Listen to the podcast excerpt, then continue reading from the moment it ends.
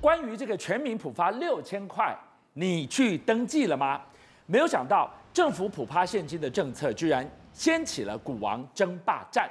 今天我们就要带您来好好探究王品是怎么一个月赚赢一季，后来居上，而精华为了撑过疫情，等到解封这一天，不惜卖掉了达美乐这只小金鸡。如今面对王品来势汹汹，又要怎么守住股王的宝座呢？对，没错，我们每一个民众即将领到这个六千块的这个补的现金。那至目前为止来说的话，这个二十二号要开放登记。那当然了，这个你政府发了六千块之后，当然银行业现在也开始有所谓的抽奖，还有所谓的现金回馈等等的活动。那当然了，对于六千块里面来说的话，我们国内的餐饮旅游业当然也是卯足全劲，包括说像金华、芙蓉还有凯撒等等饭店，就是说，哎，我们提出以六千元为消费单位的餐饮啊，还有出住房的等等的促销方案。那因为这个。六千块的这个商机来说的话，最近呢，我们又看到国内已经这个前一阵已经在涨了。那现在为止来说的话，国内的这个餐饮旅游业的股王又掀起了新一波的这个争霸战。这里面来说的话，当然就是以金华酒店还有王品集团两个人又在起，因为这一次的这个现金呢，可以挹注大概千元，那加上说这个在。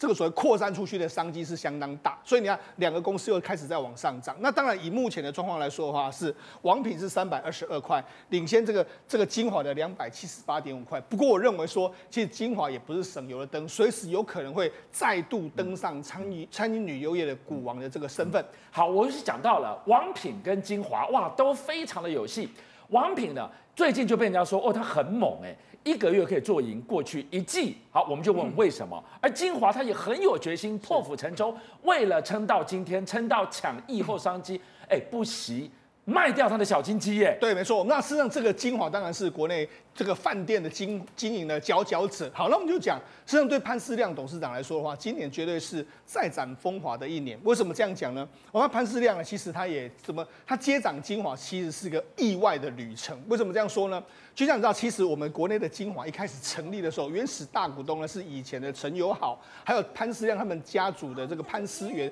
他当时的哥哥是担任这个经营者啊。就后来呢，因为潘思源他的哥哥呢跟这个陈友好两个之之间呢，似乎有些意见相左的这个状况。就当时呢，哎，这个潘思远就离职了。离职了之后，你们潘家总是要找个这个替代的人选出来。就潘思亮当时还在国外念书，他就被爸爸叫回来，说：“哎，你来掌握这个所谓金华酒店嘛。”所以当时的他年纪三十三岁，就成为整个饭店业最年轻的董座。那当然，全台湾的人都在看说，你这个潘思亮，你到底是能够为整个饭店能够带来什么样一个新的这个风貌？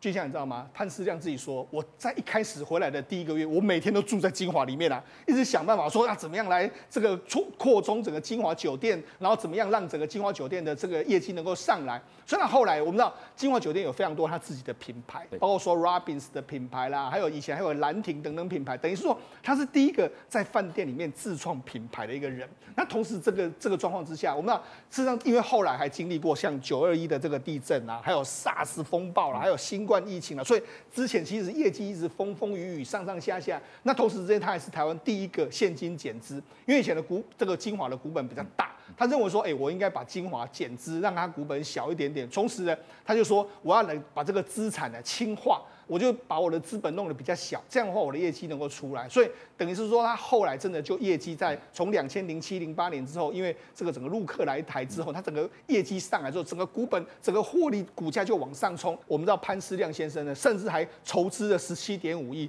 反向收购金华的母公司丽晶丽晶集团。所以呢，实际上他是台湾一个就是说逆势去收购国外的这个品牌，然后他现在用这个品牌又持续在台湾扩充，所以等于是说他其实这几年的营运来说话，大家都看得到，而且是有目共睹的一个情形。我们历经了疫情三年了，对金华来讲真是沧沧海桑田。为什么？这三年我们都知道很多小饭店撑不住了，是的，然后也有出来告急，但是大家就觉得倒了就倒了。是，可是他不止一次出来告急，他也不止一次说，连我们这种公司都在海啸第一排，如果我们垮了，台湾的观光产业就垮了。大家真当他一回事，而且他真有决心。对，他居然。把他的小金鸡给卖了。对，实际上我们都要说这几年的这个观光旅游股真的是相当糟糕。可是他还是喊出说，哎，即使疫情再怎么糟糕，我们金华酒店还是照发年终奖金。那你想他哪来那么多底气呢？事实上，我就说潘思亮他为了要让他的金华酒店能够持持续的营运，他等于是卖掉他的小金鸡。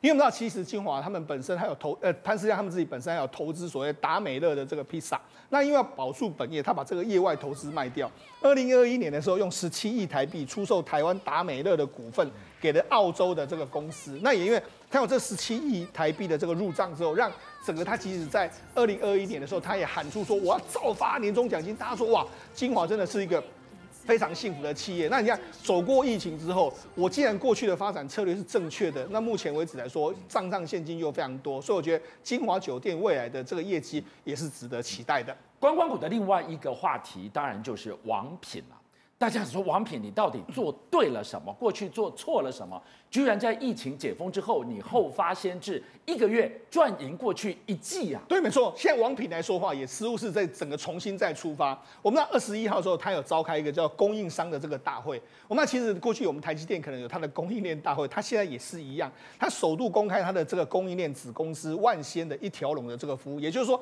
它其实有说从上游的原物料啦，一直到中游的配方啦，然后一直到下游的这个所谓物流等等一系列的这个状况。所以等于是说，你有。这个台积电，你有一条龙，我也有上下一条龙的这个服务。好，那事实上，今年的这个王品集团已经说得非常清楚了，因为在整个业绩好转之下，它会开出非常多的品牌，但是它又聚焦，它聚焦什么？它聚焦整个台湾人目前的口味最适合的几个品牌，包括说像火锅，对，台湾人都很爱吃火锅，还有烧肉。还有另外一个韩国料理等品牌等品类，它今年预计要开出大概约莫是三十到五十家的这个店，所以等于是今年又是重新，过去几年可能稍微是比较收缩的一个局面，这今年呢准备要全全力的去冲刺它的业绩。那尤其是那王品集团，如果大家印象非常深刻，在过去戴总戴董事长的这个时代里面，其实一直都是台湾的这个餐饮品牌的王者。它最近股价最高股价来到六百块，可是说真的啦，它近年真的是有一点流流年不利啦。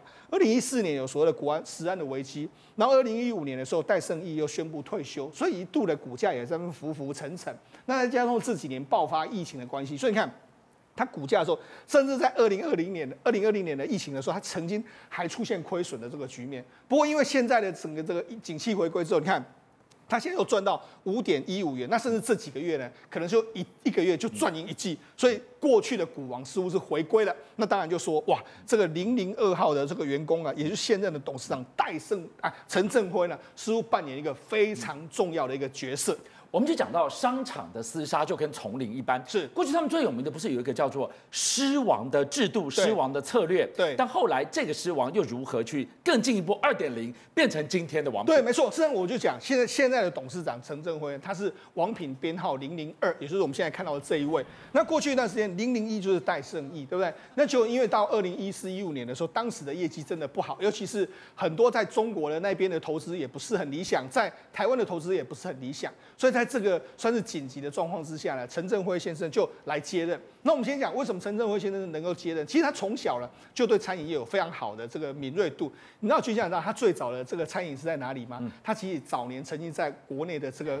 民歌这个所谓餐厅秀里面，餐厅秀后面都有很多大佬啊，很多那种饮食，他就常常给这些所谓的哎来歌星要吃什么，他往往往往能够抓到他们的口味。所以就是说，他其实是非常懂得哎这个吃他一定会喜欢，这个吃他一定会喜欢。所以他那种食品的敏锐度非常高。那当然，因为他回来之后，他过去一段时间，他其实就是他在中国，他曾经是在中国创业的这个部分。在中国创业的时候，他其实只有一招，叫做太弱扶强。也就是说，我在中国的时候，品牌什么好，我就继续扶持它；品牌不好的话，我就会毫不客气的把它砍断。那事实上，这一件事情在。在过去戴胜义董事长的时候，因为他比较鼓励让内部去创业，那我内部创业创了这个品牌不好，我就把它砍掉。戴胜义董事长比较比较心软，但是在陈振辉他就是觉得说，那我们为了公司的营运，我绝对会这样做。所以他回来台湾之后，或是这几年的时候，其实你看他都是太弱扶强，他只是说那些品牌如果扶不起来，业绩不好了，我就毫不客气把它砍掉。所以你看他现在留的品牌都是越来越强的一个状况，这就是他的所谓太弱扶强。另外一个就是从狮王创业到组织创业，这是什么意思呢？过去一段时间就是狮王，就是说，哎，譬如说我们这个一堆狮群、一堆这个工作人员里面，哎，有一个人有想法，有一个人有想法，比如说我要出来开什么越南餐厅，OK，那我就让你来开，而且这个商业模式都让你来，也就是扶持另外一个狮王，变成是。集团里面的另一个品牌，但它现在比较算是组织创业。什么叫组织创业？就是说，我们从这目前为止的组织里面，譬如说，我们看到什么品牌比较好，譬如说，如果你看到这几年的这个这个王品来说的话，你会发现他说，哎，他开了很多跟烧肉都相关的，那跟和牛都相关的。为什么？因为他观察到台湾人呢。就是喜欢吃烧肉相关的，那喜欢吃和牛相关，所以你看它有和牛涮啊，还有烧肉品牌，还有这个麻辣锅的品牌等等一大堆，其实就是用所谓组织，我组织里面看到什么商机，我就用这样来创业的这个方式，所以我才说从狮王创业到组织创业就是这个意思。另外一件事是什么？过去你看他王品呢，他都是说，哎，我是主打精致，CP 值高，但是他其实过去很少有吃到饱，他都是主打说我一道一道给你上，一道给你上的话，那种那种所谓的这个所谓 CP 值非常高，而且精致度比较高。可你看，因为他发现到陈正会发现到说，其实台湾人好像很喜欢吃到饱的这个状况，所以你看他这几年，包括说我们刚才讲到和牛涮，就是现在你要抢位置都抢不到。还有包括说像享辣这些很多品牌，都是完全以吃到饱的方向去转型，也就是说，事实上吃它也踏入了这个吃饱吃到饱的领域，所以整个就完全不一样。甚至它还有很多老品牌，过去你可能是对它是这个印象，那我也进行一个转型的动作，所以等于是说透过一招一招的方式改革王品，才会出现到现在这个股王回归啊，股王就是一一个月就能够赚进一季啊，那未来它这个股价当然也是值得大家期待的一个状况。邀请您一起加入五七报新闻会员，跟俊相一起挖真相。